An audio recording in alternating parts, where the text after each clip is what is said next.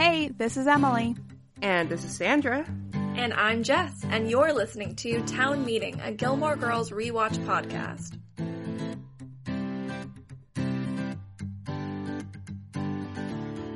Okay, and this one, guys, teach me tonight. It is the episode, right? It is Mhm. the sev- it is the season two episode. We Yeah. start off with Sandra. I think you have summary this week.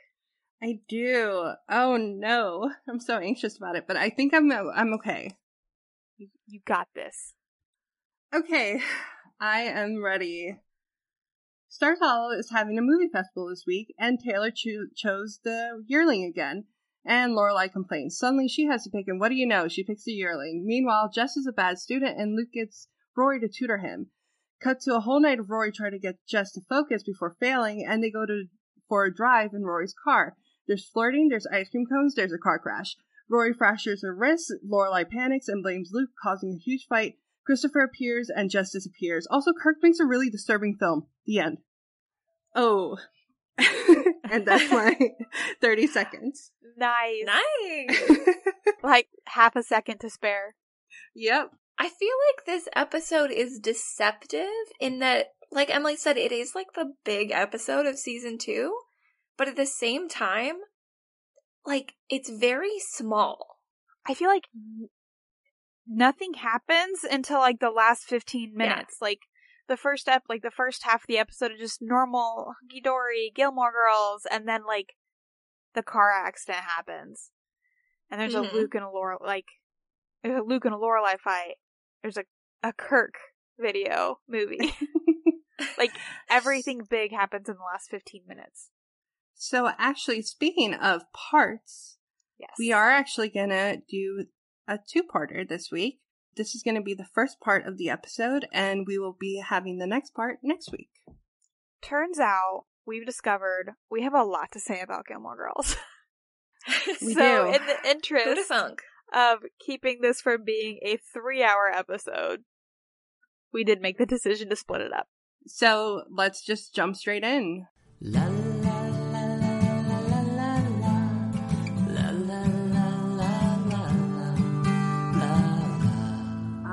we start at Doose's. And okay, first off, I don't know, Lorelai's complaining about crossword puzzles, whatever. My grandma, she didn't speak English, right? However, she would go uh, all the time to uh, the grocery store to buy those big packs of crossword puzzles. And that's what she would do. And that's how she was like learning English was doing the little crossword puzzles. That's really So cool. I have like That's cute. yeah, I have like a little affinity for them. That's a hardcore way to learn English. Right? Right. Because those are like, Those are hard. They're pretty hard, yeah. you have to solve the clues, and you have to like know the word for the answer. That's amazing. And I can only imagine Google was not a thing then when she was trying to learn. No, she would have to go, you know, use the library, ask people, you know, try to figure out whatever way. Wow. I think That's it's cool. super cool. That's I love intense. That's that. awesome. But unlike your grandma, Lorelai does not do crosswords. No, she doesn't. No. And there's a new bag boy in town. I have problems with this. J- Dean is only the bag boy when it is in the plot. Yes. But otherwise, he's never the bag boy. He never just works there just to work there. nope. Mm-hmm. So I think it was last episode we decided that it was spring break and that's why Dean's not there. Rory's Mhm. apparently not in school. So can we continue that canon that Dean is still out of town for that reason? Well, he's at his grandma's at um in Chicago. I stand So by it must Yeah. still be spring break. Maybe they have two weeks spring break. Well, the whole ep- the whole scene of Doose's here is to set up two plot points. Mm-hmm. One, Dean's out of town, and it's very much a while the cat's away, the mouse will play situation. And uh, there is a movie festival, and Taylor always picks the movie, and he always picks the yearling, and Lorelai is not having it. But like, not to defend Taylor, but like Taylor, you know, he's like, you never volunteer for these things. All you do is complain, and like you think you have the right to complain, even though you do nothing. And Lorelai's like, yeah, I do. Yeah. I hate to give Taylor a valid point, but valid point, Taylor. To be fair, Yeah. though, I don't feel like three years in a row, like, obviously, that's not ideal. But the way Lorelai complains about it feels like they've been showing the yearling for 10 years. Three years doesn't feel like that long. Well, I mean, we'll get to the we'll get to the actual movie festival or whatever it is in the second part, Mhm. but when you see the scale of this festival, I feel like showing the same movie twice Yeah. in a row would be weird for something of this scale. yeah. Yeah. Well, Regardless, Taylor is so over it that yeah. Lore he like literally is just like, you know what, you do it. Yep. You pick it. So that's Lorelai's basic like that's her little plot during the first half of this episode is just finding a movie.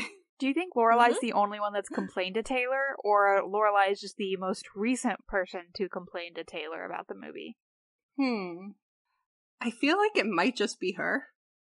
Gauging by how many people show up to watch the yearling Mhm, seemingly yeah. happily, I think everybody else is just like, all right, it's our yearly yearling watch. I think she has done it previously. I bet she complained a lot the previous year. Mhm. Yeah. Well, we move on to, and Rory is getting ready for school. Quick note, um, that school sweater that she wears is very similar to what I used to wear. Oh. Yeah, because I didn't like wearing the button down without like something on top, and I didn't like the blazer, so I would wear the little school sweater. I like Aw. it. Yeah. The thing that stood out to me in this scene is we have Lorelai sitting there going through movies and they're going back and forth with all these movie ideas and they're so bright and awake and chipper and The sun is they out. get forty-five six in the forty morning. five in the morning and they've probably already been to Luke's. Presumably, if they did go to Luke's, this like in the timeline, they would be going to Luke's at some point around here, but they don't know the six o'clock crowd. Sorry, I'm just still caught up on that. I have a question. In season two, after she gets a car, have we seen her on the bus? I don't think so. Presumably, she takes her car, right? I would think But so. we never see her. Because that would Uh, limit the bus trip a little bit, so she can leave a little later. mhm. Truly, yeah, truly true. because who calls at 6.45 on Wednesdays, every Wednesday? Christopher? Chris, I guess. Sure. and this is a weird, brief call too. Yeah, add 30 minutes to next week. I'm says sorry, Dad, 40 I minutes. 40 minutes. I have school. Ugh. Okay, so you're telling me Christopher calls every morning 6:45 on a Wednesday to talk to his daughter for 40 minutes? That's, what it yeah. implies, right? Yeah. Yeah. Does this mean he's going to have an hour and a half conversation? But then he also says he emails her, like, updates on his life, I guess? What are you talking about for 45 minutes? Yeah. I can't even talk to my husband for 45 minutes. We both just yeah, stare but at you each see your other. hu- but you see your husband every day. Rory doesn't see her Eh. father. I stand by it. I see my dad once a month, and we can maybe get through a five minute conversation before one of us awkwardly like, okay, well I'm gonna go. Well, this is fun. Yeah, this scene is just so unrealistic for me and my lifestyle. I would love to be fully dressed, full hair, full makeup, ready for my day at 6:45 in the morning, ready to take a casual phone call. no. No, not me. Could never be me. But apparently that's Rory and Lorelai's life. and like the conversation itself is so weird because first off, Chris is being vague as hell. Yeah. Right. He's being super sketchy. Yeah. How's Sherry or where's Sherry or whatever the question was doesn't mm. even answer it. My Just mind completely. is we we know where this is going in the next couple of episodes. This is where the problems that we are told about but never see. This is where they started is in this time frame. Oh yeah, definitely. And that's why he's being super vague about it. Yeah. Chris and Lorelai are still fighting. Um, I'm not gonna lie. they just like I totally forgot what they were fighting about. Every time I watch Me this too. episode, I'm like, why Mhm. are you? Fu- what's happened here? Like that diner episode is just so yeah the Max unimportant thing. in my mind that I always feels like a long time it. ago. Yeah. I mean, he really yelled at her. And Mhm. like I still kind of I mean, I know s- Lorelai kind of I don't know, you can debate either way if she was wrong, he was right. But like to yell at someone in the in a public place like that, Yeah, I wouldn't want to talk to him either. I'm. I agree with you. Right. But how does Rory not know? Oh, because Rory was outside with Sherry. Yeah, With Yep. Sherry, yeah. Oh, right, right. I don't like that Rory doesn't know what's going on between the two of them. I I get it, I guess, because Lorelai has always tried to protect Shielded her, Rory guess, from yeah. the bad side of Chris, and Mhm. I guess I can't. This this is not going to sound good the way I say it, but we don't necessarily see a a bad side of Chris. We just see a very neglectful. "I- Mhm. You're only important to me when I can get something from from you. So this is that was kind of the first time we see like Chris lash out and and say not great things that we see. So it makes sense that Lorelai wouldn't want Rory to know that because for whatever reason in her mind she wants prote- to protect this image that Rory has of Chris. Yeah, and later in the episode, when they eventually do get to talk about it, it does seem like she feels some guilt Mm-hmm. about what happened.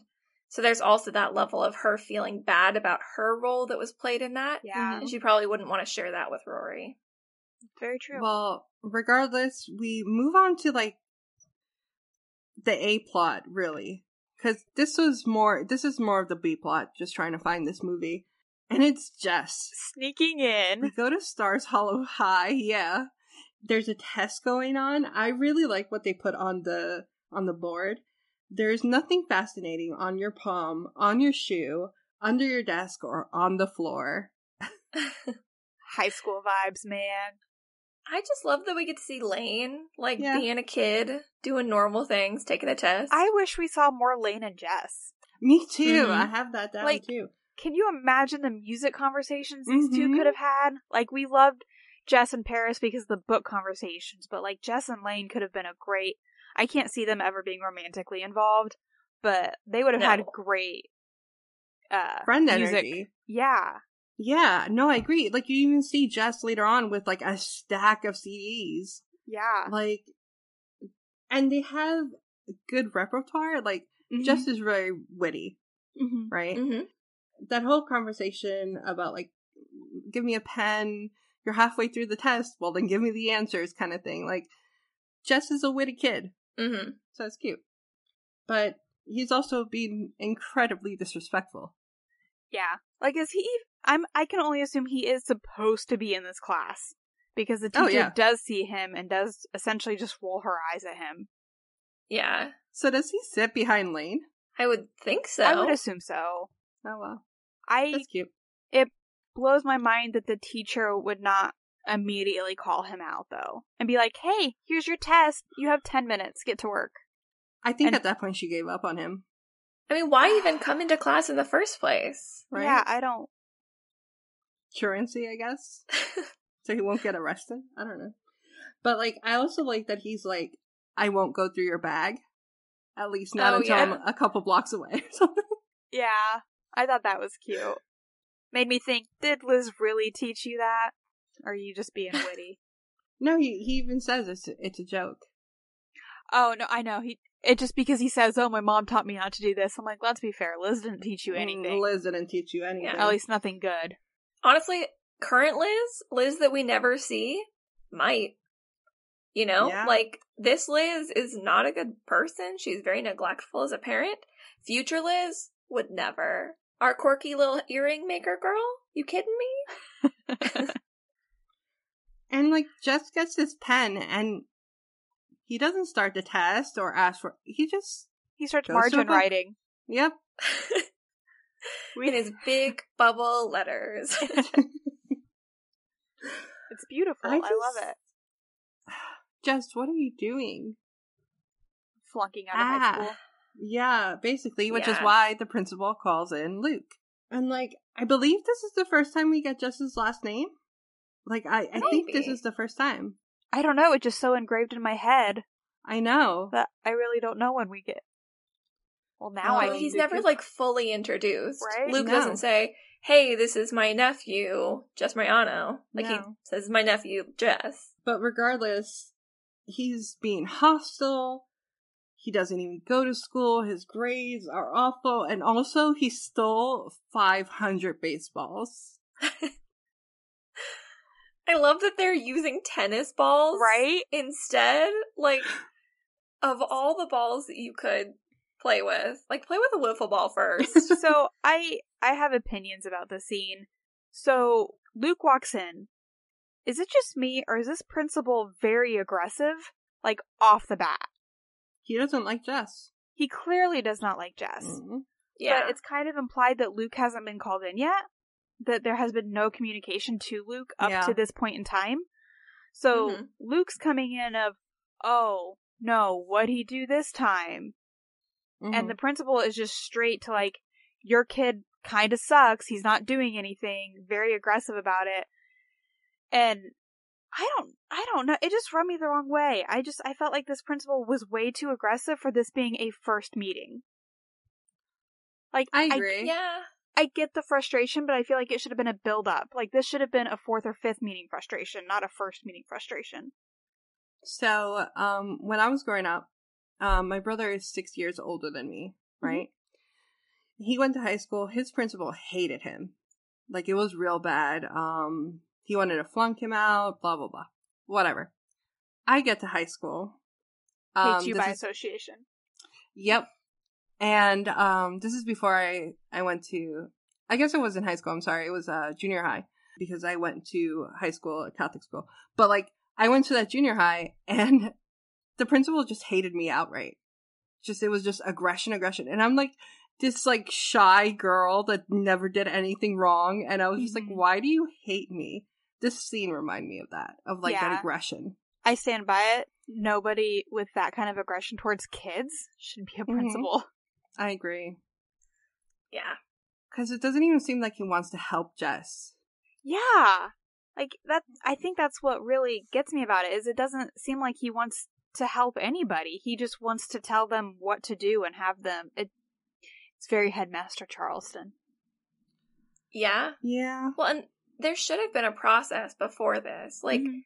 after X amount of absences, the parent or guardian should be getting a letter home that says your student has missed 10 days of school or whatever. My school sent it home at 5. And I think he says there's like- been 16 so far or something. and maybe Luke has been receiving these, and or maybe Jess has been intercepting them or something, but That's possible. But we also get Luke admitting that he wasn't a good student when he went there. And that Yeah. he's the smartest of his family, kind of thing. Yeah. Luke was a baseball player. yeah. Like he was, you know, Butch or whatever. Yeah. Such day. so like even if he didn't do well in school school, he was doing well in like sports. Mhm. So it's kind of weird that he doesn't even it doesn't even seem like the principal knows him. Which is, there's like trophies to him in the hallway, right? Yeah, but like they don't seem like they're hugely different in age. I don't think they're mm-hmm. it's a big Yeah, enough that's fair. difference for him to have been a principal or a teacher there when Luke was attending school. Obviously, But he then hasn't it's a small back since. town. Yeah.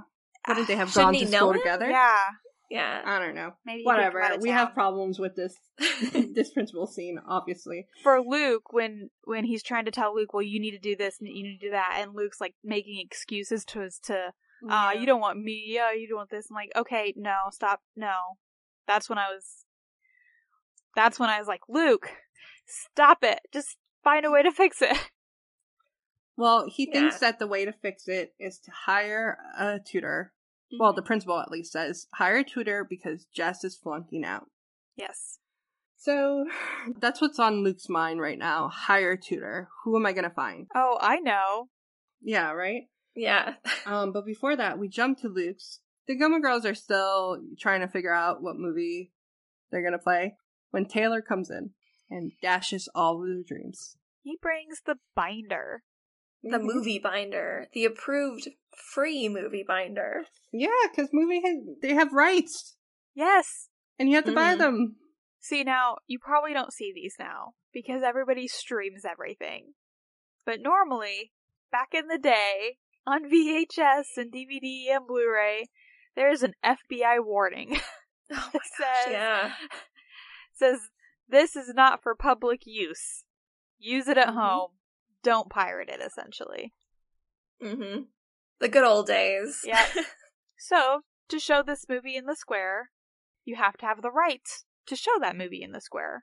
And Taylor gets a fantastic deal from this one company. Because all of their proceeds go to charity. Like, this is a fundraiser. Mm-hmm. And so they choose from this big binder. And of course, he didn't mention it to her the first No, time. why Why would you mention it to her the first time? Taylor was a sadist at this point, and he's like, I'm gonna give her, and I'm gonna give her that hope that she can pick out something great, and then I'm gonna come in, I'm gonna dash it. Yep. He even demonstrates how to use the binder, which is like on another level of just like Taylor? rude and talking down to her. But there is a description for each movie to explain what it is, because apparently there's a lot of movies in this book. Yeah, but none of them are like real or even good movies. Oh, good, real movies, they are. I didn't do it for this recording, but I looked these movies up at one point. They are real movies. Oh boy. Good, I would only assume not.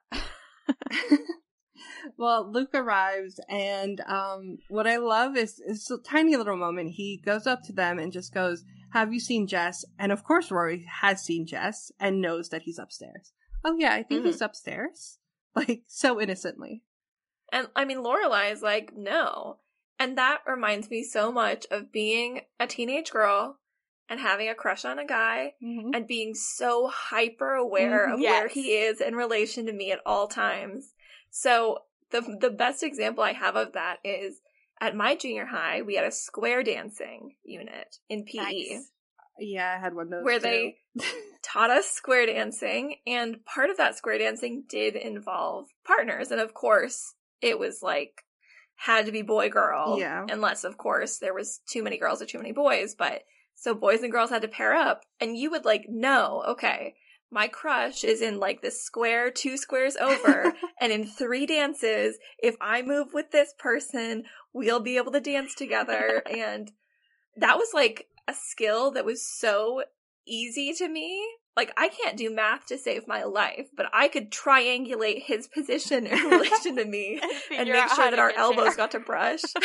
Oh god, my square dancing story is that they had us all line up and sit down like in a line. And then one by one we would have to in front of the whole class do the routine. We didn't even have another person. It was No. by yourself. No. That's Yeah. wild. It was That's not so how square dancing works. Right? Square dancing has like eight people or Yeah. more. And you can like hide in your 16. square if you don't know what you're doing. Yeah. Also, this is New Jersey, so maybe they just don't know how to square dance, but like why we even had to do it in the first place, I hate it. The Europeans listening to this are just like, why do you square dance during gym? And I don't know. I mean, I did line dancing in elementary school too. I've done them all. Oh, you know what? It was probably line dancing. That would That, really yeah, that would make explain more sense, yeah. I mean, square dancing is an American folk dance. It started Yeah. here in America. And I still, for the life of me, I, I vaguely remember a square dancing class in PE. I don't Mhm. remember much about it. My crush at that point in time was a grade ahead, so he was not in my class. Otherwise, I probably could have figured out that math too. But, like, it was like a week, and then that was kind of it. Never Mhm. to be done again. No, it was a I- whole thing for us. I got an 88. Ours was though. like an annual. Anyways. Rory knows where Jess is. yeah, and he's so Luke upstairs. rushes off to go find him because he is like hot out of this meeting, essentially. Yeah, and they go upstairs, and Jess is still in the same bed that he was before. Mm-hmm. But like, I thought his room was now the flower shop. So I, I think you see it. They, it's still in the works. Construction? Yeah, Oh, like it's they've covered up the old wallpaper. It looks like they have some kind of like um beadboard up, but it's not done yet. Mm-hmm. Mm. I do think it's cool to kind of see the progress and to see how that area changes as they build it out. Yeah, Like that's true. That's I fair. think last time we saw we saw the flowery wallpaper. This time it's a little more done, but not quite done. Well, regardless, uh, Jess is organizing his CD collection by genre. Yes. Um, Mhm. see, for me, and this is an aside, I would do it by genre, but then also alphabetically. Like, you can't just saying. It can't just yeah yeah okay. That's how my glad movies we but I that. love I love the way that Luke tries to approach this conversation. You know, he doesn't rush in and be like, "Jess, put that down. I need to talk to you." He like comes in, he tries to look at the situation, see Mhm. what Jess is doing, get involved in it. Mhm. He's trying to do it the right way. Yeah. And then he mentions the principal. He even mentions the baseballs, and Jess's smirk is so cute, hmm but also So obvious just that is he did it. cruel. He is cruel in this conversation. Yeah. But Luke is so right. What are you gonna do if you don't have a high school diploma? And like, ah, the world right now, if you don't have a college degree, it's so much harder to get a job. And even if you do have a college degree, they'll still give you entry level. Like, it's so Yeah. stupid. I could go on a rant about this. Like, if Jess would just listen, like, really listen to what he is telling you. Like, I know teenage angst and all this stuff, and I doubt I listen to any, like, any adults in my house. But, like, what Luke is saying is true. Like, if you're not getting a high school aged aimed job in, like, fast food or Walmart that we see him do, so many unnecessary jobs require high school diploma. Not even high school diploma, college degree, masters in some Yeah. cases. Like, And like admittedly this was 20 years ago, so that it was a little bit more flexible, but like even then just getting through high school and getting that diploma, it feels like it's like so dumb, but it it's so it necessary. means It so much. Like, even the GED, just make the, try Just to get show. that kind of thing. Yeah. Mhm. The other thing is, we know where Jess goes, where he ends up, Mm-hmm. which is like, okay, but you didn't even have like a college degree or anything and they still hired you. Yeah. It's kind of a little bit unbelievable. However, that being said, imagine if Jess would have went to college for creative writing. I'm Yeah. convinced Jess did get his GED. Oh yeah, I think so too. Mm. I don't know if they ever actually mentioned it or not, but I, in my mind, he got his GED, and I don't know. I don't know how he met the guys, but Well, he published a book and then they hired him. yeah, yeah, you're right. Yeah, Like the publishing company hired him. Yeah, but this is an interesting conversation because this is like the first we hear of Luke being like, You're going to college, right? Like, you are going to do these things. You've got to do these things. And I think that's a really interesting point because the other point of reference we have for that is Rory, Mhm. where it's like, Of course she's going to college. yeah, Yeah. it's not a question. Duh. It's, not even. It's not even a question. And it's so funny because that's how I approached the thought of college when I was in high school. Mhm.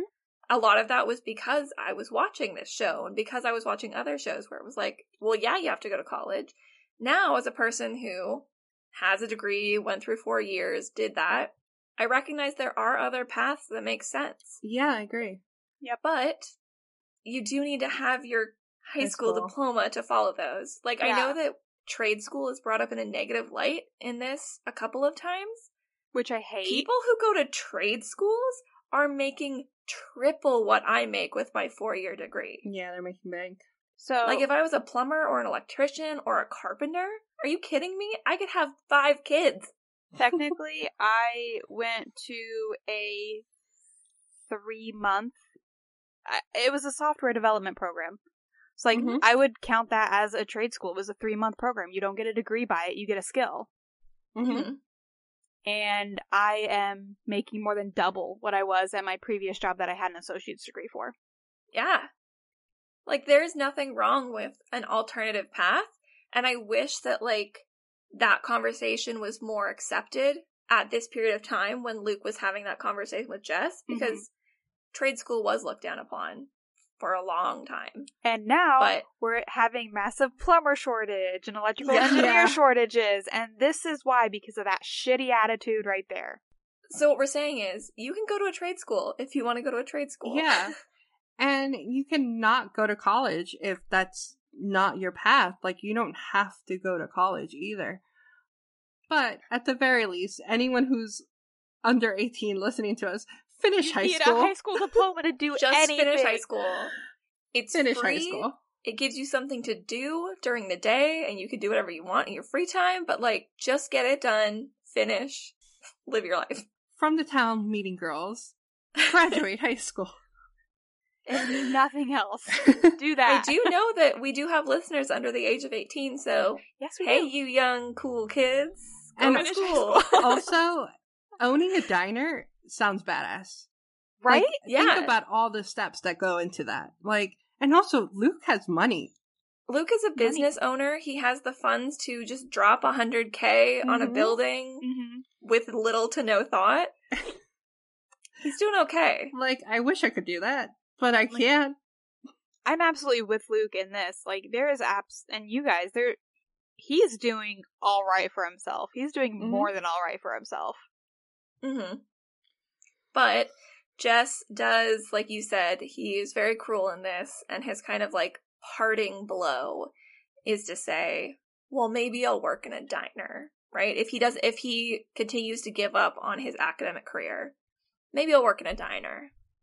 The worst possible thing that could happen to him. Right? Luke doesn't Like, work in a diner. He, He owns, owns the damn the thing diner. and the building itself. Yeah, in. that's the scene from Selena or Pretty Woman. We're like, Yeah. she's like, I own it. Whatever. So we cut to the Gilmore Girls kitchen. And okay, what I want to talk about is a revelation. I was told my whole life that you cannot heat marshmallows on a gas stove because their gas uh, has chemicals in it and will hurt you. Right? Looked it up. That's a wives' tale. You're fine. I mean, I'm not like trying to not trying to get you to Yeah. not play with the stove. yeah. that was 100% what it was, and I'm 30 years old and just realizing it today. I've never had a gas stove, but I feel like my concern would be more that like I feel like 80% of the time when you roast a marshmallow it ends up falling falling off your stick and like landing in the campfire and you wouldn't want it to land on the burner in your stove. Right. no, my issue with trying to roast a marshmallow is it takes forever.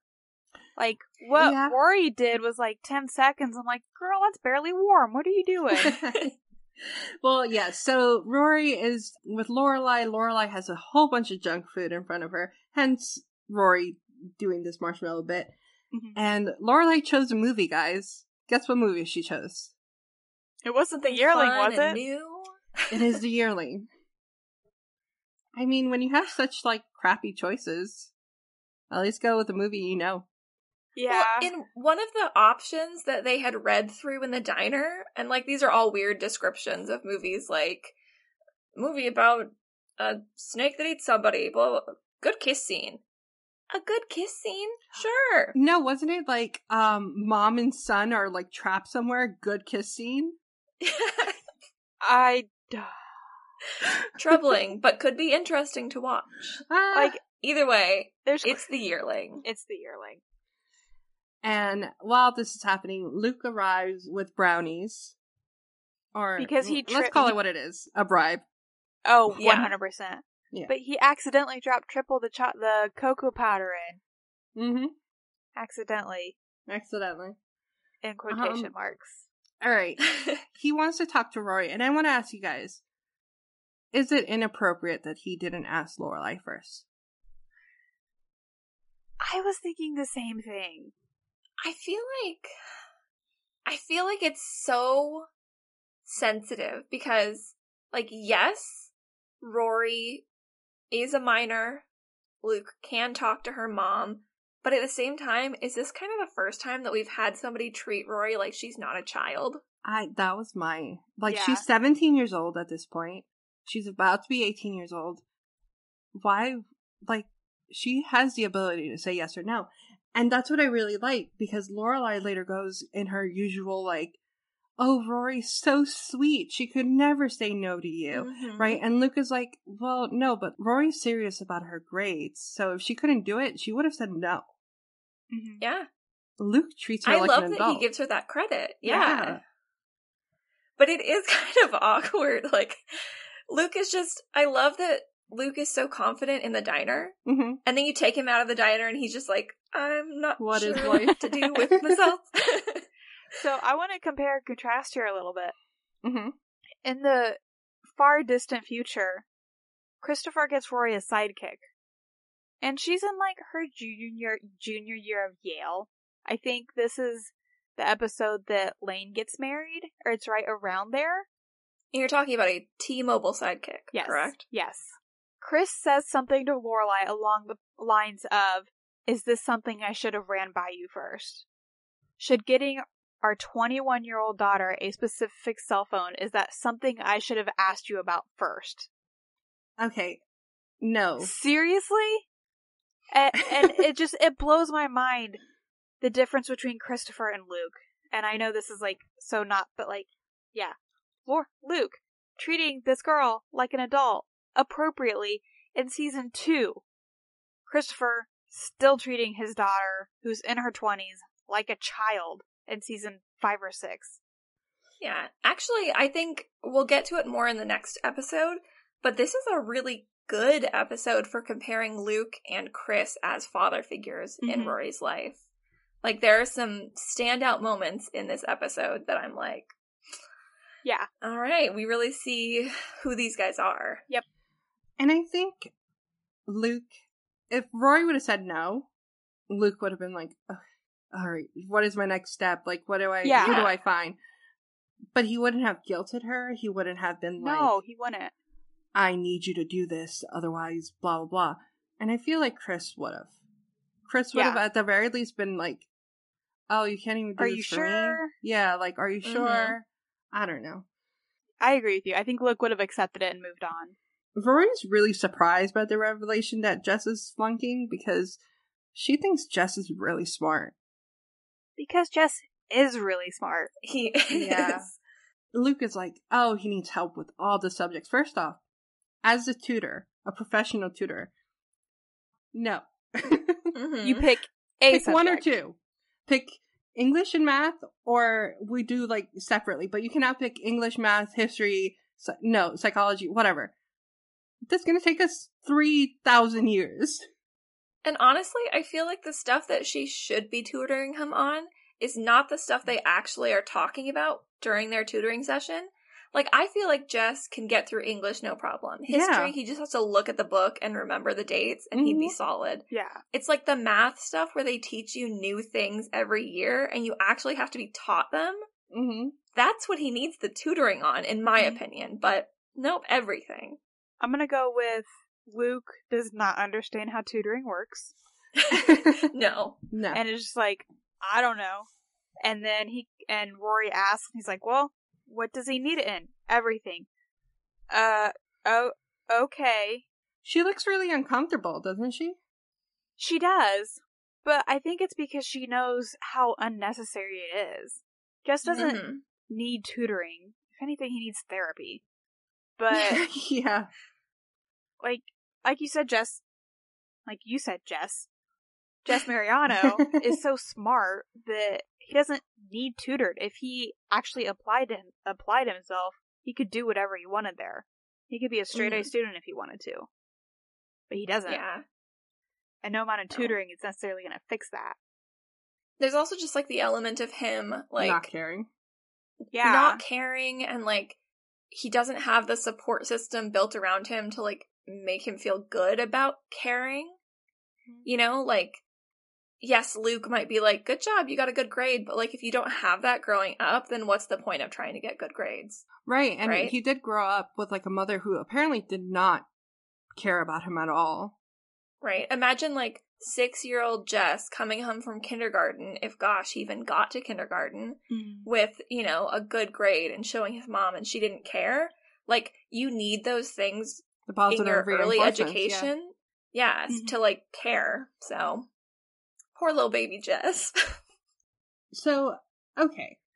Lorelai, as Luke is leaving, uh, she's fine with it. Like, okay, whatever, you just talked to my daughter. That's strange, but whatever. And then immediately reconsiders and chases after him. Mhm. And that's when, She tries to be that guardian. yeah, I don't like the pedestal thing, guys. Like, stop treating Rory like a little girl.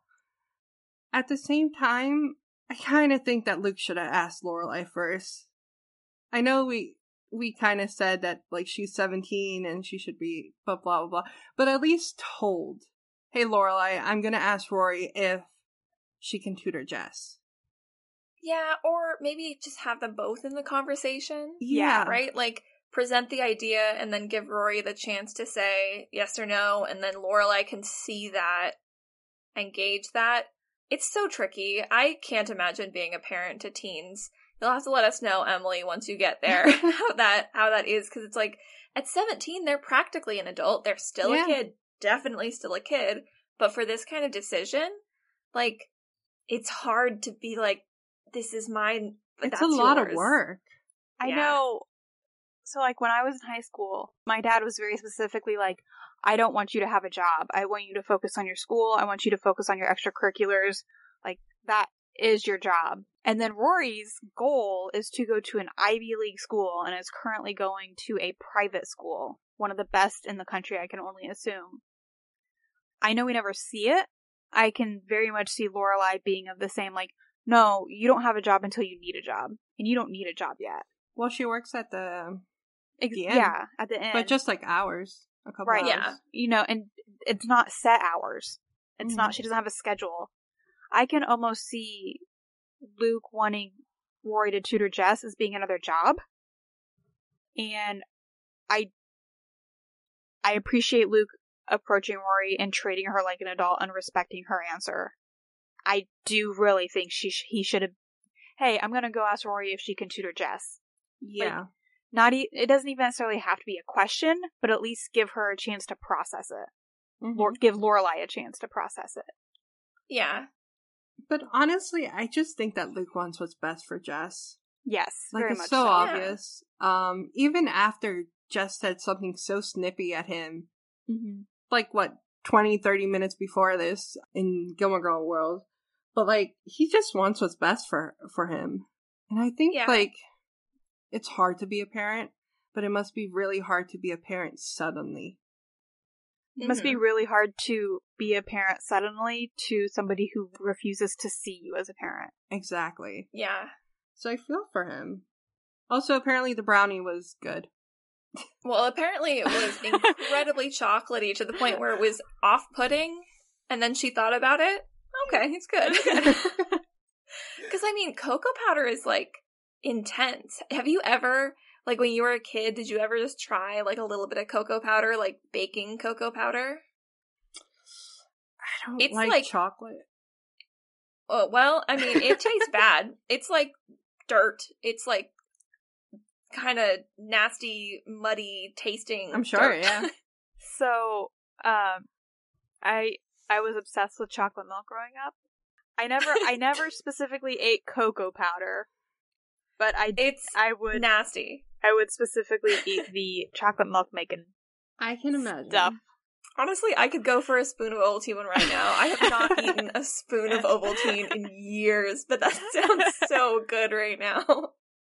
So the Gilmore Girls are eating dinner, and of course they're eating dinner at Luke's, but they also had lunch at Luke's. Like, don't you get tired of the same place twice? In- Well, it was funny. As Luke was leaving, he was just like, "Well, I'll see you guys at the, at the diner for dinner." like he knows. 'Cause he It's just just an knows. assumed, yeah.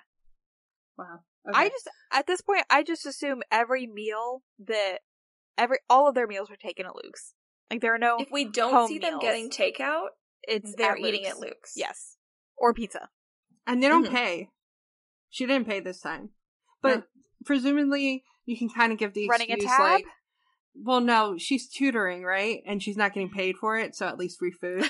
Yeah. But like, um, while they're there, Lorelai and Rory, Lorelai gets approached by Kirk. Oh, yes. Okay, this is an important moment, by the way. He mentions the DSL installment. Yes. But that was Mick.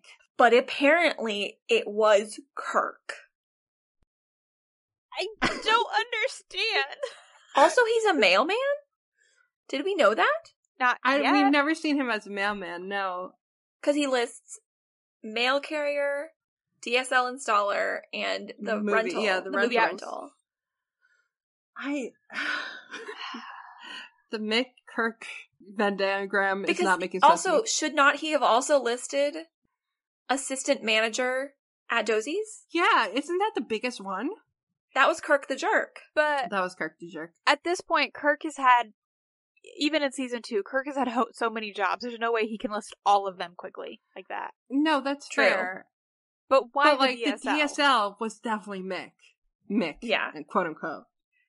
I, I don't know. Maybe the, it wasn't even relating to Mick. It was just Kirk was a DSL installer that we never saw. Maybe Mick is one of Kirk's brothers. You Yeah. know? and like they just look similar. He would totally have a secret twin. Which one's the evil twin? Kirk or Mick? We'll never know. We'll never know. Honestly, so Kirk comes to them with a proposal of sorts. Mhm. He wants to be Akira Suraka- Surakawa. Okay, this was all slightly racist, by the way. I'm just throwing that out there. However, Yeah. he has huge creative ambition.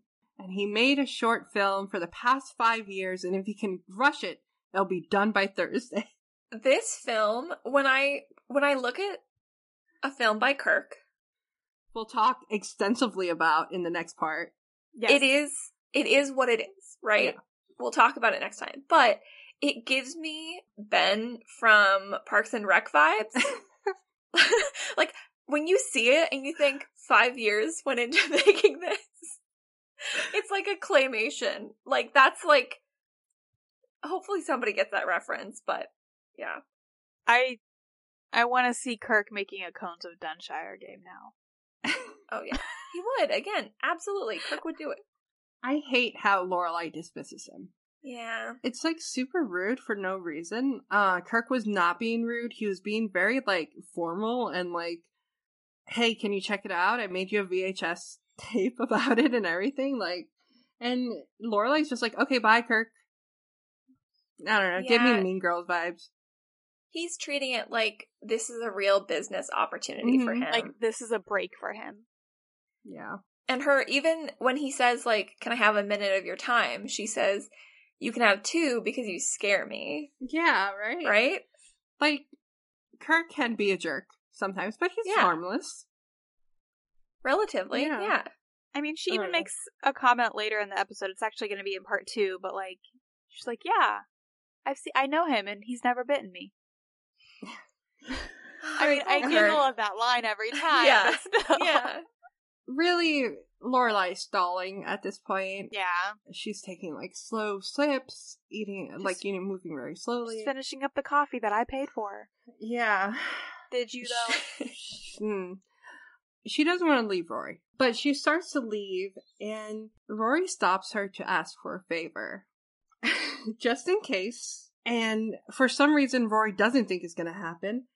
If Dean calls, could Lorelai, Dean's number one fan, lie to Lie. and say Rory's with Lane? God, this is like a read your audience moment Right? come on do you think she would ever go for that especially in this moment where lorelai is actively like cartoonishly practically dragging her feet to get out of this business because she doesn't want rory and jess to work together in public Mm-hmm. Hey, mom, will you lie to my boyfriend about the boy that I'm hanging out with? And like, okay, yes, there is something inherently wrong about that sentence, right? It's the fact that she has to lie to her boyfriend. Yep. Right? yeah Like the whole Because situation. You know he's not going to be okay, mom. Okay, Yeah. well, you know what, Lorelai? Here's a great point. Hey, Rory, if you seriously think this is going to be such of a big issue between you and Dean, maybe you should rethink that. Maybe you Yeah, should talk about and Dean. boundaries. Maybe you should talk about the fact that you shouldn't be afraid of your boyfriend. and this is like i feel like this is we talk about the the mom versus friend relationship that we get Mm-hmm. I feel like if I had been in high school and I had said, Hey mom, if somebody calls, will you tell them X? And she knew it was a lie, like my mom would trust me to just give whatever answer I'd said, right? But like in this situation, because Lorelai is like so, So pro. Dean Yeah. and so involved, like she has the ugh, I don't like it. I don't think it's okay to lie, but I also don't think the situation is good. I I wish Lorelai would like, Rory, if you feel like you have to lie about the situation, maybe you need to rethink the situation. Well, what she says is if you think you should lie about this, then you should have been meeting with Jess. And it's like, she can have other friends. I mean, aside, whatever, Jess and Rory are also Jess and Rory. Something else. Yeah. Yeah. but, yeah. Like the fact that, like, you you have a boyfriend so you cannot talk to any other male is toxic. It's a toxic notion. I don't think that's where Lorelai's going with But that's how Dean male. feels, I think. I don't know. No? There, there's obviously a huge rivalry between Dean and Jess. Yeah. I think if that rival rivalry did not exist, Dean did not feel like his girlfriend already had feelings for this other guy. I like it was Henry. Like if Ro- I think if Rory was tutoring Henry, Dean Or would have been fine with it. Or Brad, yeah. I think I, I think it's specifically Jess. I do think Lorelai need to be like, if you are if you think it's necessary to lie, it's not the Jess, it's not Dean, it's you need to figure out why you need to lie and what you want that to look what you want your life to look like. I'm hearing you, Emily, but this is the second time that Rory's had a lie or asked mom to lie because Mhm. Tristan was the same thing. So there's always going to be a guy, right? And maybe that's but Tristan Rory. also had feelings for Rory, and Tristan also got and that might just be Dean. Rory because Rory is a cheater. Straight up, Rory is a cheater. Not Not, Not at this quite exact moment. We're yet. getting there. um, we're um, like right now an we're episode and a half we're, away. we're border relate we're border emotional cheating, Yeah. but not physically. Regardless, uh, asking Lorelai to lie to Dean was never going to work. Right. This could have been a great teaching moment for Lorelai. Yeah, well, we are coming right off the heels of the she likes Jess, doesn't she? Mm-hmm. Yeah. Which I'm gonna say Lorelai did not share that revelation with with Rory, Oh, right? definitely not. Nope. So that is something she is harboring that is probably also affecting the way that she is approaching the situation. Which again, I just I want Lorelai to have that conversation with Rory. If you like somebody else, like Break stop. up with the other person. like Like, how many don't- people do you think Lorelai broke up with in high school? Like, she was hanging out with a lot of people, and I'm sure she broke hearts and whatever. That's You what you do. need a well i'm gonna break up with you because of a b and c i'm not feeling it anymore i don't have those same feelings for you anymore these are valid reasons to end a relationship and it should Yeah. have been ended already by now I will say it doesn't help that Jess comes downstairs and is immediately just full, Antagonistic? yeah, sarcastic and invasive, right? And Yeah. all the things that Lorelai hates. yeah because she's the same well, Well, yeah, Jess doesn't want to be tutored, no, No. right? This is not his idea. This is not something he wants. but he wants to be he with sees Rory. this. Exactly. He sees the silver lining of he doesn't Rory. even no. need to be tutor tutored But like, tell me that Jess saying "ma'am" is not a Lorelai move. jess Ooh. and lorelai are the same person Yeah. Like, I could see Lorelai and that's why they dislike each other doing that to Emily. Mm-hmm. Um, that was a, however, a direct shot to Lorelai. Like Lorelai Oh, yeah. that. Absolutely. And that was the point. Yeah. And I'm surprised that she left after that. Like, I feel like we've seen her yell at this child.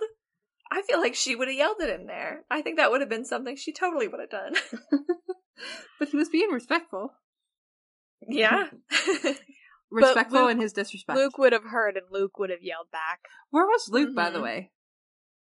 Like throughout this In study section, the Luke is just kitchen mm, he's not there.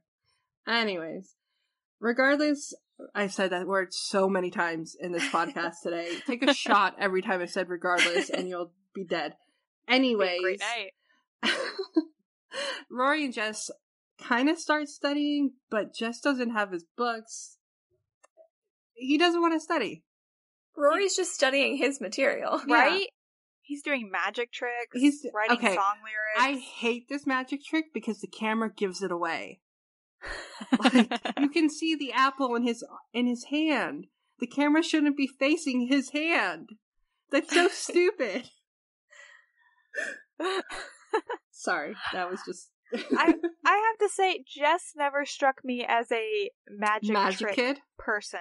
Yeah. Yeah, Well, I was thinking about it, and I was like, what if he's home alone a lot, and What he just like needs something to do? Yeah. Well, and also, like, okay, here's like my head headcanon, which is very bizarre. I feel like think about Liz having a string of boyfriends throughout the years Mhm. and like guys who don't know kids and they're just like, hey, let me show you a magic trick. Like trying to do like the weird, I might be your stepdad thing. Mhm. Yeah. Like so just showing him stuff and then it's like, eh, card tricks picks him up. it's like Yeah. Barney Stinson. Oh God, yeah. What I love though is that Rory, you know, she's frustrated. She's like, "Get your books, whatever, or we're not doing this." But then every time he amuses her, she can't help but smile. mm-hmm. she goes along with it. Yep, she is amused by like him. he even hands her he has written out the entire lyrics to a clash song and he Mhm. hands it to her and she's like this isn't the answer this is this you know the lyrics and he's like yeah but which one and instead of being like no we're not doing this we're studying she leans into it well, she she's trying to say that, but she's also looking at the lyrics and being like, Yeah. "Oh my god, no, I know what it is," and then so because excited. he knows she can't put like she won't let go of a challenge like that. Mm-hmm. when he comes downstairs with with the books and the he's still playing with his cards at this point. Yep. I love that she grabs the whole deck and just throws and it just to the floor. it down Yeah, it's Yep. great. He starts asking about Dean. Right? Where's Dean tonight? What is he does he know that you're here with me? Like all the questions that I think he even knows the answers to. Yeah. You know? Yeah.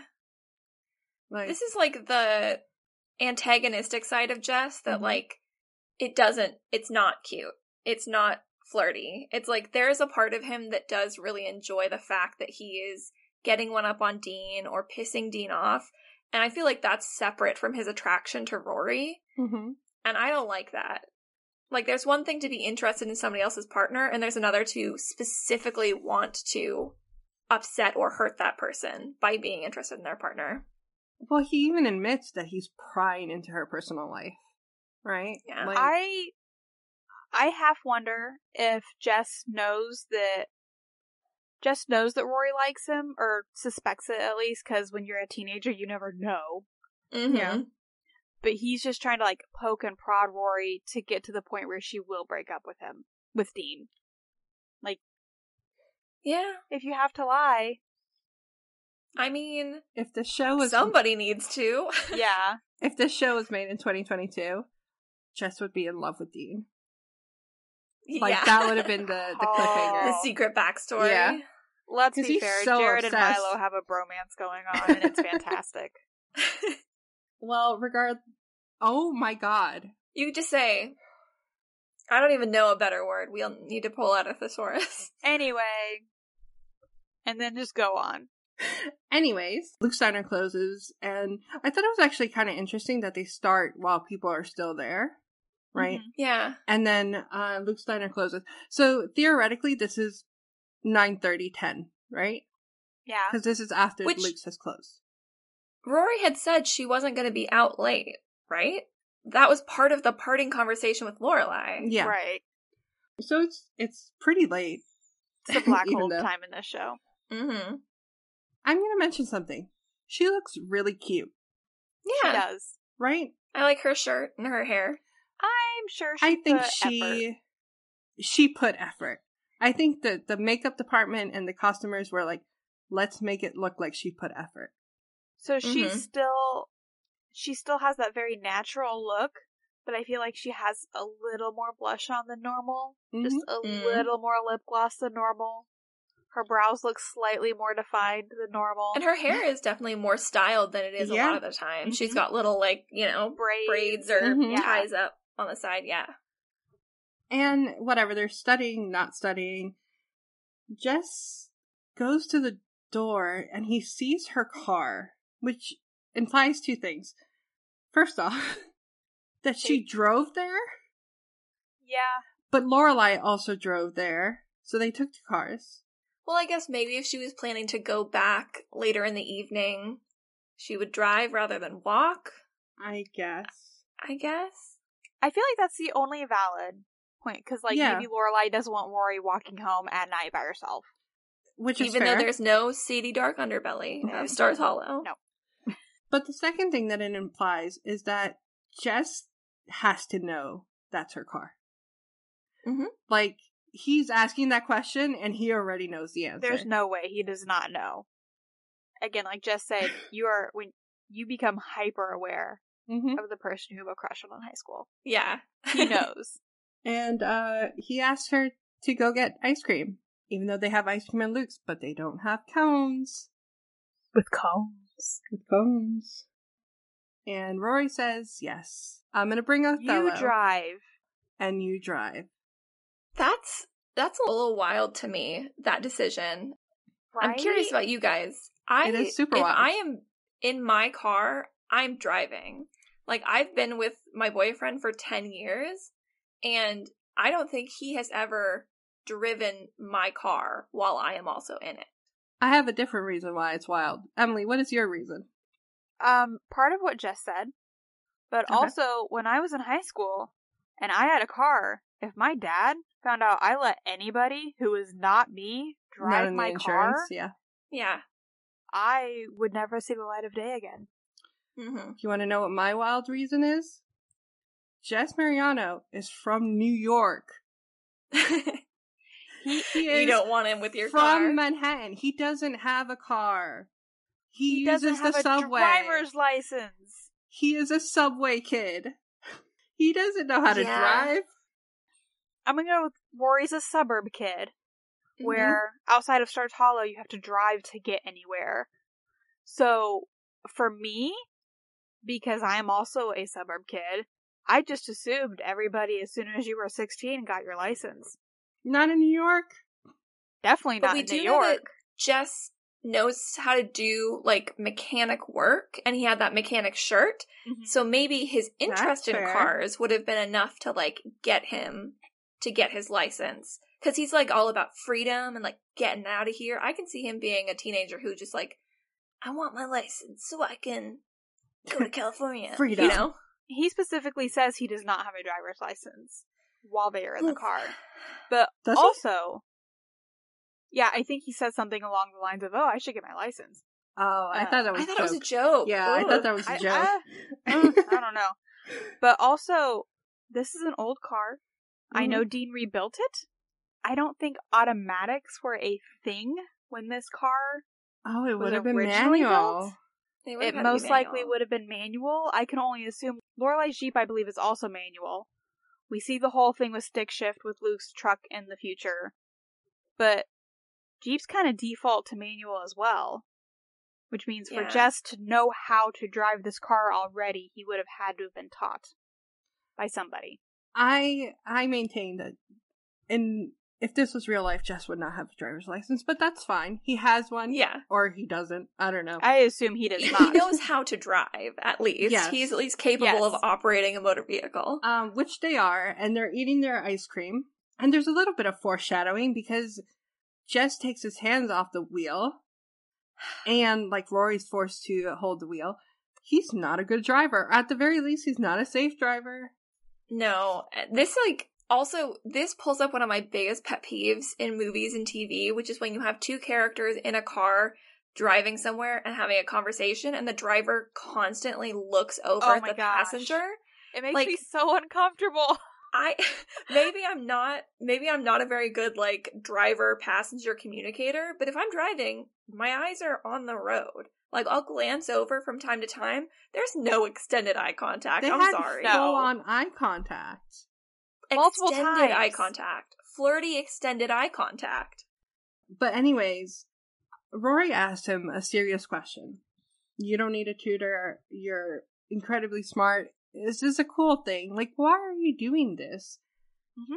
And like, he gives a really sad answer. He's just like, I'm not going to college. Why waste my time in high school? And ask Liz, like, why That's so hard. that makes hear. sense. Yeah. Because she'll have a bunch of reasons for you. It breaks my heart. Not to mention your own mother, Rory. Like, I'm sure she has a bunch of reasons too why I wouldn't go to college. yeah. And he's It probably makes me- right. it makes me so glad that he has Luke in his life. Mhm. Right? Like this one person who is like, you are smart, you are gonna go to school, you are gonna go to college, you are gonna have a future. He hasn't had that before, and it makes sense why he is fighting against it so hard. Well, Yep. Rory's also on that same boat because she doesn't give in. She's just like, you're stronger than that, and you have to have a plan. You have to go to college. I love that Jess is like, no, you have to go to college. Because mm-hmm. Yeah. we, we do talk about that pressure that Rory has. Yeah. The conversation shifts a little, like from Jess's plans to Rory's plans. And I feel like this is the first time Rory really says, like, I want to be a journalist like Christiane Amanpour, right? Amanpour? Yeah. Yeah, specifically what kind of journalism she wants to Mhm. do. Because we know through her involvement with the paper, she wants to do journalism. Yeah. But this is where we get like specifics. She wants to But be an didn't she- overseas correspondent. Didn't she tell Charles Headmaster Charleston that at her first day at Chilton? She might wanted have. to do? Maybe. She might I know have, she yeah. said journalism. hmm And Jess says that it, that sounds a little rough for you. What do you feel about that? I mean, I think he's so Ding, ding, right. ding, like I ding, ding. know I know that it like rattles Rory and at this point when you're watching the show for the first time, you're like, "No, Jess, rude. She She'll- gets to do whatever she wants." Yeah. Truly, I don't think that Rory could do it. What if at this point Rory would have taken his advice is not the right word, but like his what he said to heart and maybe changed up a little bit and maybe not have had that scene with Mitchum in the future. I don't I don't know if discouraging her from her dream is the right idea. That's not the I what mean- I'm trying to say, but I don't think this would have been the moment for her to to change and and figure out like because she's she is still very young here to like Mhm. I thought I was going to be 10 more things by Yeah, from yeah. 16 to 20. I do think the conversation with Mitchum is when that com- that attitude change sh- would have to happen to make it to make her career be what she wanted it to be. Here, Jess has a point. Um, he still doesn't know Rory very well. She's still very timid, hmm Mhm. but I think he makes a valid point, and I think she reacts to it fine. I mean, it's a little interesting because she's defensive right away, and then she gets insecure. Yeah, hmm I feel like that's perfectly normal for Mm-hmm. the boy you have a crush on to be like, "Mm, can you though? Yeah. He does apologize. Yeah. I like that whole little thing that, like, I prom you can stand in the middle of the road and I'll drive straight at you, screaming at a foreign language. And she's yeah. like, "Well, you have to learn a foreign language first. This is flirty. This is straight up oh flirty." yeah. also, is this maybe the first time anybody has questioned Rory's choice? oh, definitely. Uh, Because everybody's probably A little told her. Well, yeah, but like everybody else has been like, "Oh, of course, you can Mhm. do anything you want," which is like on one hand a great thing to grow up knowing that people support and believing your dreams. Mhm. But it's another thing to have somebody be like, "Well, let's look at the realistic situation." So this here." is the first time somebody who knows her makes her question her Mhm. choice. Charleston doesn't know her. no, he's just a jerk. Yeah. Yeah. But yes, I agree, Sandra. There is a shift to flirting. Oh yeah. there is a definitely. shift to like kind of open faced, bold faced They're flirting. staring at each other while driving. And like Jess breaks the silence and he says, Well, I guess we should be getting back to Luke's, which should be straight ahead, unless I turn right, and we can just keep driving. Emotional cheating. This this is the This- moment. Yes. Yep. Yep. Right here. This is when Rory makes the decision of, guess I'm gonna cheat on my boyfriend. Because Rory says turn right. And And he says as you wish, which always reminds me of Princess Bride. yes, it's such a good reference. But can I point out a background thing? Yeah. Because I noticed. do. I don't know if you guys noticed. While they're driving, right? There's a long driving scene. They're driving for quite a while. There's a bunch of cars in the background Just behind straight. them. They never turn. But the thing is, when we cut to them turning, hmm they have been driving through Main Street, Stars Hollow. Like this is the town square. Why? Yeah. Yeah, and there's like gra- you see the median with grass with trees. There's cars on the other side of the median Where- driving. Like i know that it's just a technical issue. They didn't get good background like driving. Yeah, that's what it is. Yeah. But I'm just like it's such a long drive sequence that it makes me wonder like where on earth was this ice cream? Like how far out of town? It was in Hartford. Yeah. like they looked like they were on a highway at one point, which kind of Yeah. yeah. it doesn't make sense with Stars Hollow.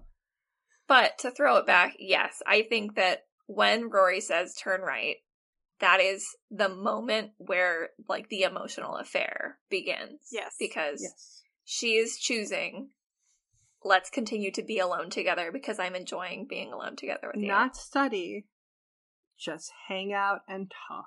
You could almost say it started when she decided to lie to Dean about it, but I think even then she was still just trying to avoid the fight and avoid making Dean mad. Yeah, you can still Yeah. argue that's just friends hanging out.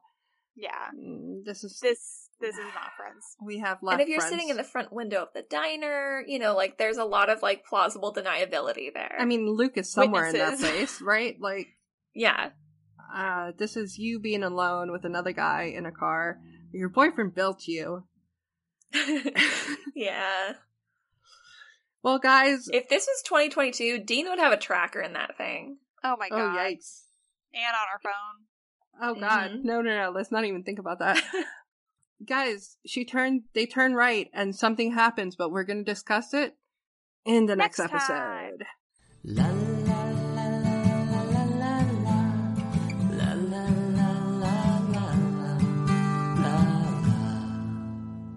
That was part one of Teach Me Tonight.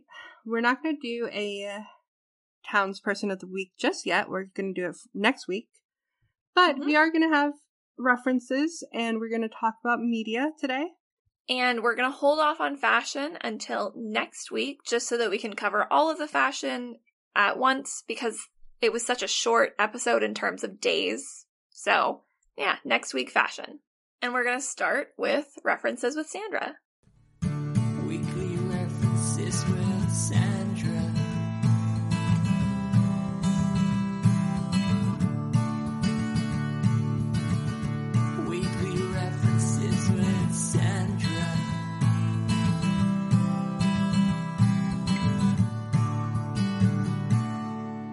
Lorelai and Rory go back and forth about which movie to show, not knowing that they don't have the rights to any of them. so I thought it would be fun to go through the list and pretending that we did have the rights. Which movie would be the best one to show at the, the movie festival? So, first up, we have The Wizard of Oz, uh, which is a 1939 film starring Judy Garland about a young girl, Dorothy Gale, who is swept by a tornado from her Kansas farm to the magic land of Oz. I believe everyone knows this film. yes. That one's my vote. Next, we have The Sting, a 1973 film starring Paul Newman and Robert Redford about Johnny Hooker, a small time grifter who unknowingly steals from Doyle Long- not Lonnegan? Lonnegan, sure. A big time crime boss. I don't know, I've never seen it. Sounds like eye candy. Sounds like there'd be murder involved. Probably, and it's probably rated R, right? Like, so you wouldn't be able to show whatever. Up next is Rocky, a 1976 film starring Sylvester Stallone about a small-time Philadelphia boxer who gets the rare chance to fight the world heavyweight champion. I'm assuming most people have heard of this movie too. Adrian. Mm-hmm. That one. Uh, next up, we have Crimes and Misdemeanors, a 1989 Woody Allen film starring Martin Landau and Woody Allen, and that's all I'm going to say about that. And we're moving on. Next up, we have The Singing Detective, which is in fact a BBC miniseries starring Michael Gambon, who is the second Dumbledore in the Harry Potter films, um, about a mystery writer who is suffering from a debilitating disease that has left him bedridden reliving his detective stories through his imaginations and hallucinations. This is six hours long. That one. yeah. Next up, we have Arthur, a 1981 comedy starring Dudley Moore and Liza Minnelli about an alcoholic billionaire playboy, Arthur Bach, who must marry a woman who he does not love or be cut off from his $750 million fortune. But when he falls in love with a poor waitress, he must decide between love or money. Have either of you guys seen Arthur? no. There was a remake with um, Russell Brand in like 2011. I saw that one. Now, Lorelai compares Arthur to um, Sophie's Choice, which is a very, very dark joke. Um, Sophie's Choice is a 1982 psychological drama starring Meryl Streep. She plays a Holocaust survivor who has to make the choice between which one of her children is going to be killed and which one goes to a labor camp. Wow, Lorelai, what a joke. Okay. Yep. Yeah. Meanwhile, The Cabin Boy is a 1994 comedy starring Chris Elliott or uh, Roland Sch- uh, Schmidt. No, that's not how you say it. Shit. Roland Schmidt from Schitt's Creek. Um, about a foul-mouthed fishing school graduate who mistakenly winds up on an ill-fated fishing boat and faces the wrath of a crew that considers him bad luck. I've never heard of this movie. Gotta be honest. But however, I do love Schitt's Creek. I do love Chris Elliott. Up next is Desperately Seeking Susan, a 1985 movie starring Rosanna Arquette and Madonna about a bored New Jersey housewife with a fascination with a free spirited woman she reads about in the personal columns, which then leads to her being mistaken for the woman her, like herself. um, I have seen this movie. I really like it.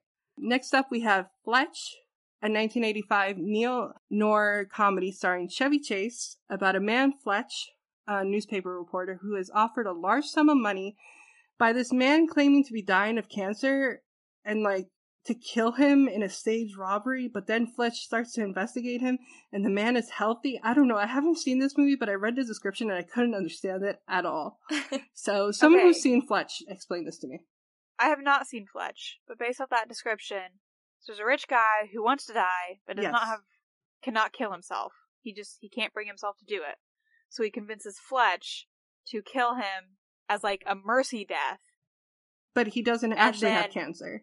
that he doesn't actually have cancer. So I would say there's probably some, you know, bad mental depression issues going on. hmm Well, okay. The last but not least, we have Urban Cowboy, a 1980s romantic western starring John Travolta and Debra Winger about a young man, Bud, who moves to the city and starts hanging out at a popular nightclub where he meets a cowgirl named Sissy. Sissy? Sissy. Who Sissy. he falls in love with and gets married to. That is until he sees her with another man riding the mechanical bull, which is a real part of this movie. so I think I've seen like the first 20 minutes of that movie. who's riding the mechanical bull? John Travolta or his wife? No, his wife His with wife the other and man. another man. Is okay. And so, in order to uh, win her heart back, he goes into the writing uh, mechanical bull contest. Well, of course, Yes. because how else would you do it? Guys, what movie should have been shown out of all the movies that Lorelai and Rory talked about? I mean, I feel like Emily had it right when we first read The Wizard of Oz. Like, Just the first one should have been. I mean, all of these other movies, like, there's some really dark stuff. I don't think Sophie's Choice is exactly a movies in the square, popcorn, bring your friends and family No. kind of movie. And, like, I don't want Woody Allen anywhere near me. I don't want to watch Desperately that. Seeking Susan, maybe. Like it Maybe needs Desperately to be something Seeking Susan. fun and light. I and, was thinking I mean, Rocky. Rocky's a good, Yeah. like, uh, sports are tough. Yeah, I don't know. yeah, Sports movie. I love Wizard of Oz, so Yeah. that that would be my default choice because of that. But I could definitely see like those other options as well. Wizard of Oz scared me as a kid. See, I've heard that it never scared me, but I've heard like the flying monkeys, The flying monkeys, yeah. The music. The, I don't know. I, that one. So yeah, I think if you're gonna do a movie in the square, it's gotta be something that is family friendly, Mhm. upbeat, fun. Unless you're doing a dark movie in a square and like that's the whole point, which it's not. Especially keeping in mind they've been watching The Yearling Yeah. year after year. Keeping in mind that a film by Kirk is going to be the intro to whatever movie. Uh-huh. So I guess our picks are Wizard of Oz, Rocky, or um, Desperately Seeking Susan. And none of the other ones because they all sound crazy. Urban Cowboy, especially. I don't know. Urban Cowboy sounds like a great mocking movie. Yes. Um, I don't believe it was a mocking movie, but I'm sure. I mean, for the Gilmores. To mock. Oh, I understand now. I thought you meant like a parody. No, this was No. a real movie that they tried Yeah. to. No, that No, and I mean, Travolta. I genuinely do think I watched the first 20 minutes of it thinking, oh, this is going to be another fun John Travolta movie. And I was just like, oh, I don't like this. yeah. Well, those were my references this week. We all the movies. I know there was a ton of movies. If mm-hmm. you guys have seen any of the movies that I've listed out, let us know. Because, like I said, I've only really ever seen Rocky and The Wizard of Oz, and I think Sophie's Choice. But let's be real, that is not a movie. That is not a movie. No. That's not a movie on the square movie. So you must have noticed that there was one movie missing from all the movies that I said, and of course that was The Yearling. So let's talk about it with Emily. Books, movies, and music with Emily. With Emily.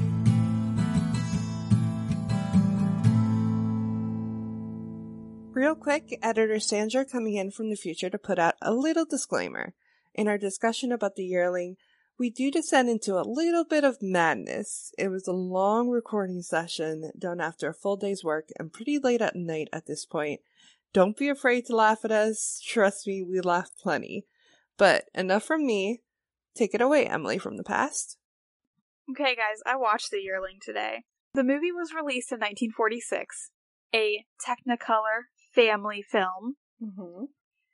Within the first 30 minutes, there's a fight between a bear and two dogs. Oh, I've, I, oh, man. I've never and, seen like, this movie.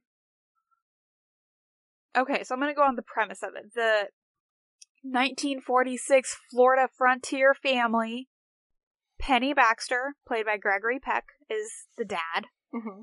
Jennifer Wyman plays Ora Baxter. She play or Ma Baxter because it's Pa and Ma Baxter, and then um, Claude Claude Jarman Jr. plays Jody, a tween boy essentially boy. The main storyline is Jody gets once and eventually gets a pet, a deer, and it causes mischief. And in old Yeller style, it ends with him killing the deer. Yikes. Oh, no. So it's a sad movie, is what you're telling me. It's a Red Fern Grows kind of vibe. Apparently not. So oh. we don't even see the deer until like well over an hour in. So Pa Baxter and Jody have this great happy father son relationship in Frontier, Florida, which is really confusing because it's like Frontier, but there's all these palm trees in the background and it just throws me off. Which clearly happened. But and then mom, Ora, is angry. Like she does not smile until an hour and a half into the movie. She is just I don't want to say hateful, but she's not nice. Fairly early on in the movie, we discover that she has already buried three children. oh yikes! Oof. One at two, one at one, and one was essentially a stillbirth or died right away. It's not super Aw. clear. So the reasoning behind it is essentially she's traumatized from losing all of her chil- children. She is afraid to love her son. She's afraid that if she loves him, that he'll die. Very sad to see. I'm like, ah, 1940s. You're just trying to make the women look bad because she really is the only female character in this movie. 30 minutes in, they're a dog killed their goats and they're hunting the or I'm sorry, a bear killed their goats and they're hunting this bear down and two of the dogs catch up to the bear and they all start fighting and I'm just sitting here with my hands on my face, stressed out because I have no idea where this is going to go cuz it's the 40s. Yeah, Yeah. There was so much animal cruelty in film during that period of time. Yes. And it's all real and it's awful. I will I will be happy to say that the end of this movie does have a disclaimer that all animal handling was done under supervision that's and good. humanely. That's Um, good. There there were a lot of animals in this movie. One of the dogs does get hurt, but you don't see it.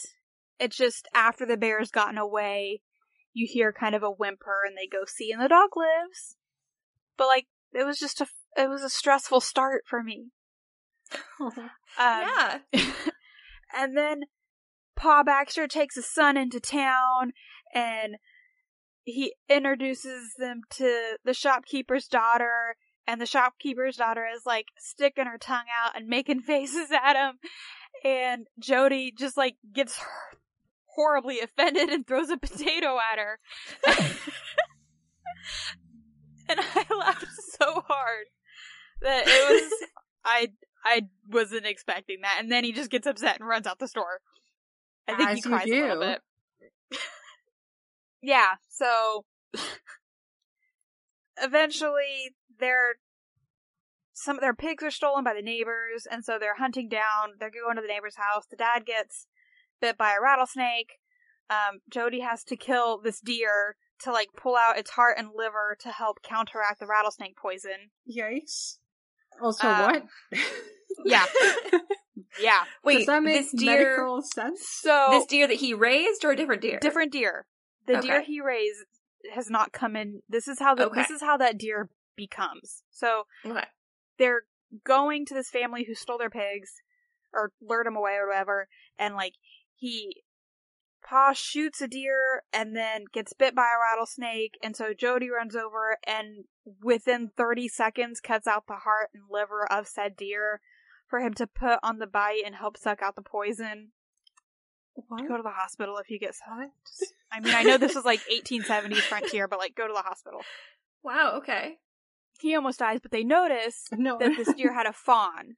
Uh huh. That so they just killed Bambi's mother essentially. Oh, Oof. yikes. So dad survives the rattlesnake bite. Jody goes really, really, just really wants a pet. He's a man now. He can he can take care of something. So he goes back and he finds his fawn like hiding hiding in the fronds and stuff, and he takes it home and this is his pet. And he names it Flag. He has an, a neighbor na- a neighbor boy named Fodderwink. Like, um, who Sorry. who was a a Fodderwink? F F O D D E R W I N K. First name? Yes. According, according to IMDb, he doesn't have a last name, even though they live with the Forresters. Following Forrester. Yeah. The boy, he, the boy is a tiny Tim. He's crutch, crippled leg. You're telling me Fodderwink is a tiny Tim. this boy has not suffered enough.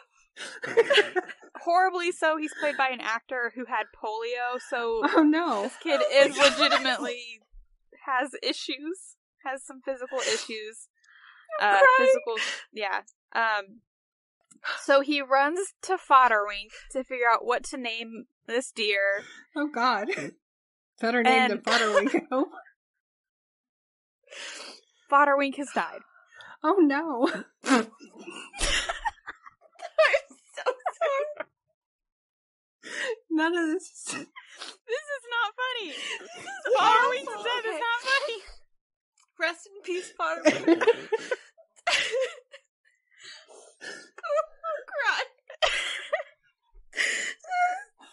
Maybe this is actually a great movie. Maybe Taylor's on to something. I think we're losing it, guys. So Fodderwink said he would have named a deer Flag, so Jody names the deer Flag. Like, cause his little tail looks like a flag That's flapping in the wind. okay. And then we have like a six and a half minute scene of Jody and this deer romping through the wilds together and music playing in the background. this is quite a movie. It's incredible. and we're an hour 15 in on this two hour movie at this point. So the deer grows up, they get through some seasons. The deer is now a yearling. That's Uh-huh. where the title comes from. The deer Cool. is now a yearling and is getting into mischief.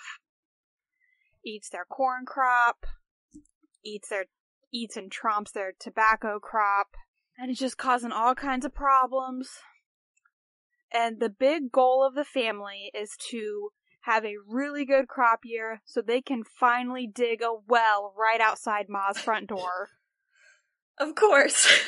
That's they need a good crop year so they can finally buy the stones and mortar needed to dig Ma well.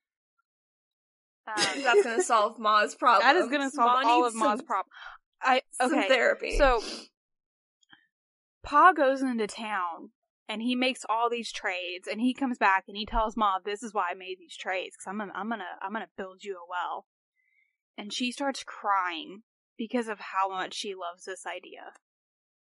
That she doesn't have to walk half a mile to the stream to get water.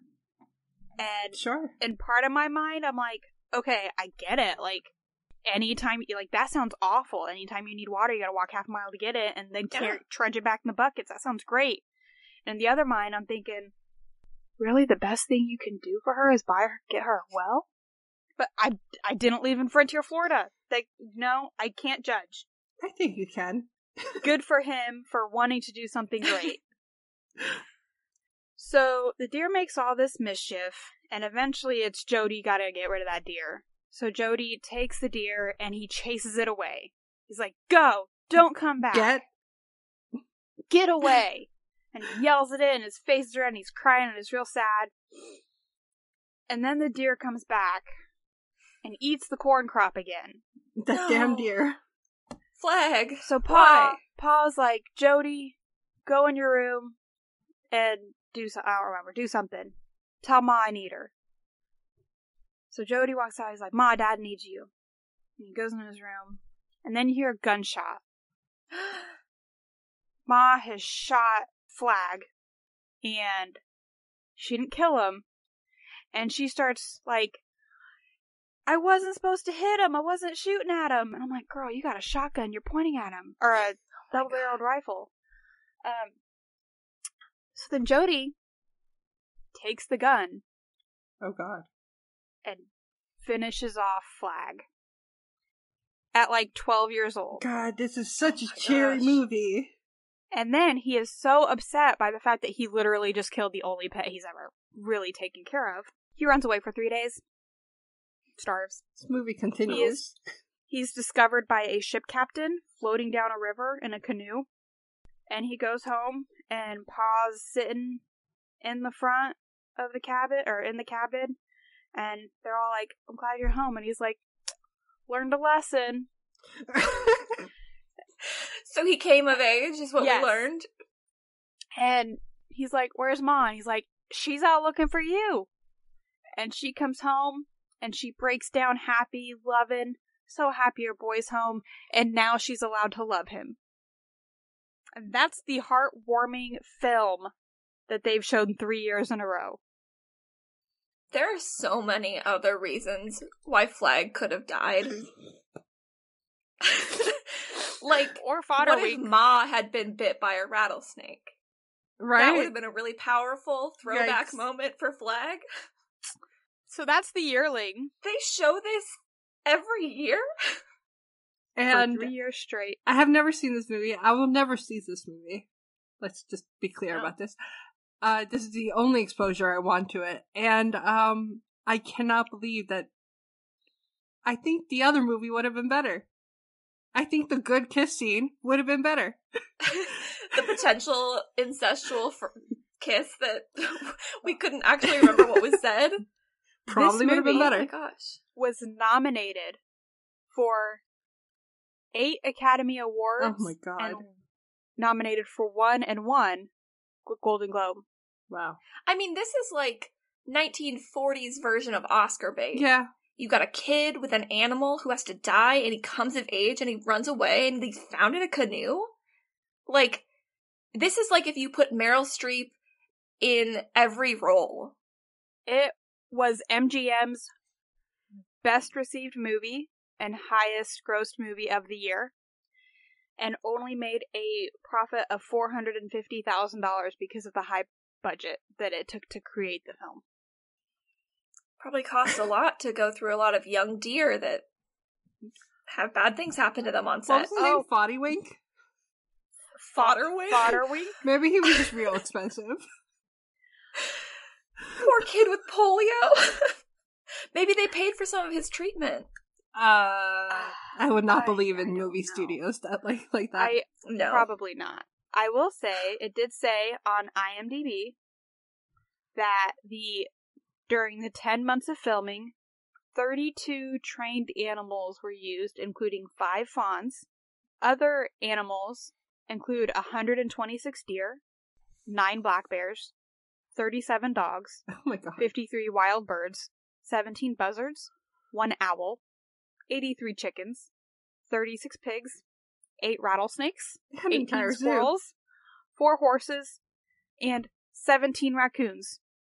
Oh, right, because the beginning of the movie, um, Jody really wanted a pet coon. His words. He wanted a pet coon. I mean, of all of the animals listed, a raccoon is probably the most pet of the wild ones. I really want to know, like, how was that owl so good? they only just needed They one. only needed one. I don't remember the owl. Oh, Yeah. I don't even remember seeing it. maybe his scene got cut. I'm pretty sure we've done like 20 minutes on this movie. All deserved. We have. It was but- needed. Thank you for taking on this, on this wild ride, Emily. we laughed, we cried. I cried a lot. I so that was would the not have yearling. picked that, but okay, yeah. a justified third year premiere at Stars Hollow Movie Festival. Cool. After that, we would normally have fashion, but I don't know what we're going to do. Stars no, and so instead of fashion, yeah. we are jumping directly into Stars Hollow Speaks, which honestly, like, how can we follow that? you can't. um, but we are going to try to follow it. really hard. Uh, and I believe Sandra, you're gonna kick it off. I am. I have a couple comments here from previous episodes. So first up, we have some comments that Robert left us, and this is specifically for the episode "Vegetables and Dead Uncles," "Dead Uncles and Vegetables." Uh, Dead yeah, uncles and vegetables. I That's think. it. And she says, I love Rory bossing Jess around because this seems like Rory initiating a romantic interest in a natural way to her. There were many first relationship fails, like making Dean read Toy Story. Why? With Dean, she'd been really awkward and uncertain, and she never really gained confidence in herself. She wants to change her relationship with Dean and be herself at- authentically, but Dean doesn't get that, that that's what she's doing. He doesn't get her humor or her bossy behavior. Yeah, I mean, we kind of were on the side of this is when she starts emotionally cheating, but honestly, you can debate it. Yeah. It could be last Yeah, really episode, can. it could be the episode beforehand. She and Jess were toeing the line, let's say. I'd mm-hmm. say in the car is the is the final moment where you can no longer debate whether she is or not. Yes. That's like the nail in the coffin. I agree. And then another one from Robert, and this one is on our previous episode, Back in the Saddle Again, where she actually lets us in on a little thing about Rory and Dean. Because we kind of, when Rory and Dean were having their little argument, and she says, What's the point of going? We kind of harpered on that. I'm like, What's the point? Right? Well, Robert says, about Rory being mean, in my opinion, this is either bad writing, possible, or genius writing, also possible. Dean asked specifically, you can't look up between nihilistic theories, and her response is a nihilistic joke. What's the point? So if Dean understood nihilism and is still hurt, he was already hurt to begin with, and the joke was another hit he wasn't expecting. Do you think so? It is quite possible she was making a nihilistic joke and we just didn't get it, and neither did Dean. hmm It's totally possible we're just not nihilistic people. Yeah, I've I've never read nihilistic theory, so I'm just glad we can all agree that Rory was not being nice. yeah. I, yes. But someone else actually mentioned that as well. Yes. Uh, we also got messages from Lisa. Uh, she says, a random thought, more on nihilistic theory. I always took Rory's what's the point remark to Dean's softball game as a poorly timed and landed philosophy joke, which which early first season Dean absolutely would have gotten. That said, Rory's behavior to him that episode was pretty awful. Yeah, so apparently this is a joke we just didn't get. So our apologies. I mean, not our first, won't be our won't be our last. last. yeah, there's tons of references and jokes in this whole show that we need people to to Let us know. what yeah. they're for. But Lisa did also say about this episode, I honestly skip a lot of it. So much of it gives me secondhand cringe. However, Rory's conversation with Jess has some get real and vulnerable moments for them both. This would have been a great point for Rory to really start thinking about why she wanted to be a journalist and if that was right for her. Travel book writer or blogger would have been better suited, and she still could see the world. Yeah. Hard agree there. Mm-hmm. And I know Sandra, you mentioned it. That was kind of the maybe she should have started thinking about her her goals at that based on that conversation. Mm-hmm. She does continue, and random aside, this car is only ever used as a plot device. We see it like three times, and never Rory just driving around in it. Why is she still taking the bus to school? I forget she has a car until Richard yells about it, and then forgets, and then forget again until it gets totaled. I mean, that's totally fair. I, I don't remember if she takes the bus or not, but I do remember Yeah. that in the episode where they have the the group project, she has to get Mhm. a ride from Chip. She has a car. Oh yeah. So then she would have ridden the bus, because otherwise she could have driven the car. yeah, Yeah. because she's Huh. getting a ride from school. You're totally right, Lisa. They- They're just using it as a plot device. Yeah. That's it. Yeah. Um, and we also did get a message from Ninja Slayer Girl. And she said about this episode obviously, it doesn't end well, but I love so much about this episode for Rory and Jess's relationship. The flirting and Jess opening up about his childhood more to Rory, Jess and Rory believing in each other, and Jess supporting Rory's journalism dreams. I agree. There's definitely some like positive mm-hmm. growth in this episode, and it definitely doesn't end well. But I just like to think, what if Rory and Dean had broken up an episode ago, two Yeah. episodes ago? This would be incredible progress to watch them make without the hints of cheating. So Right. I agree. definitely agree. And we have an exciting little kind of Stars Hollow Speaks thing to share, but we thought we'd lump it in here. Um, we were reached out to by the publishers of the official Gilmore Girls cookbook, and they sent us a copy to review. So we're kind of influencers now. We're kind of a Um, big deal. but we did receive this book. Um, I have it here with me in Portland. It is a big, beautiful hardcover book. Um, I have flipped through and I've flagged all of the recipes that I want to try.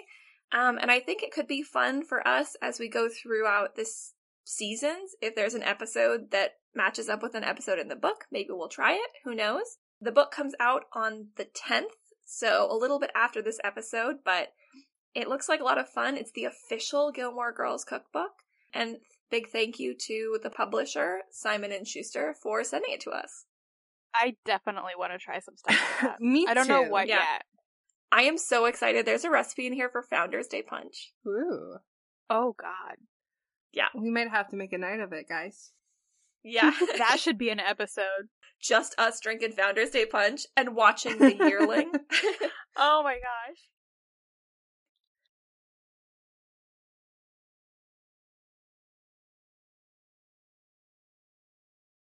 But yeah, that brings us to coffee, which I'm actually going to ignore this week and going to bring back next week, which actually just kind of brings us to the end of the episode.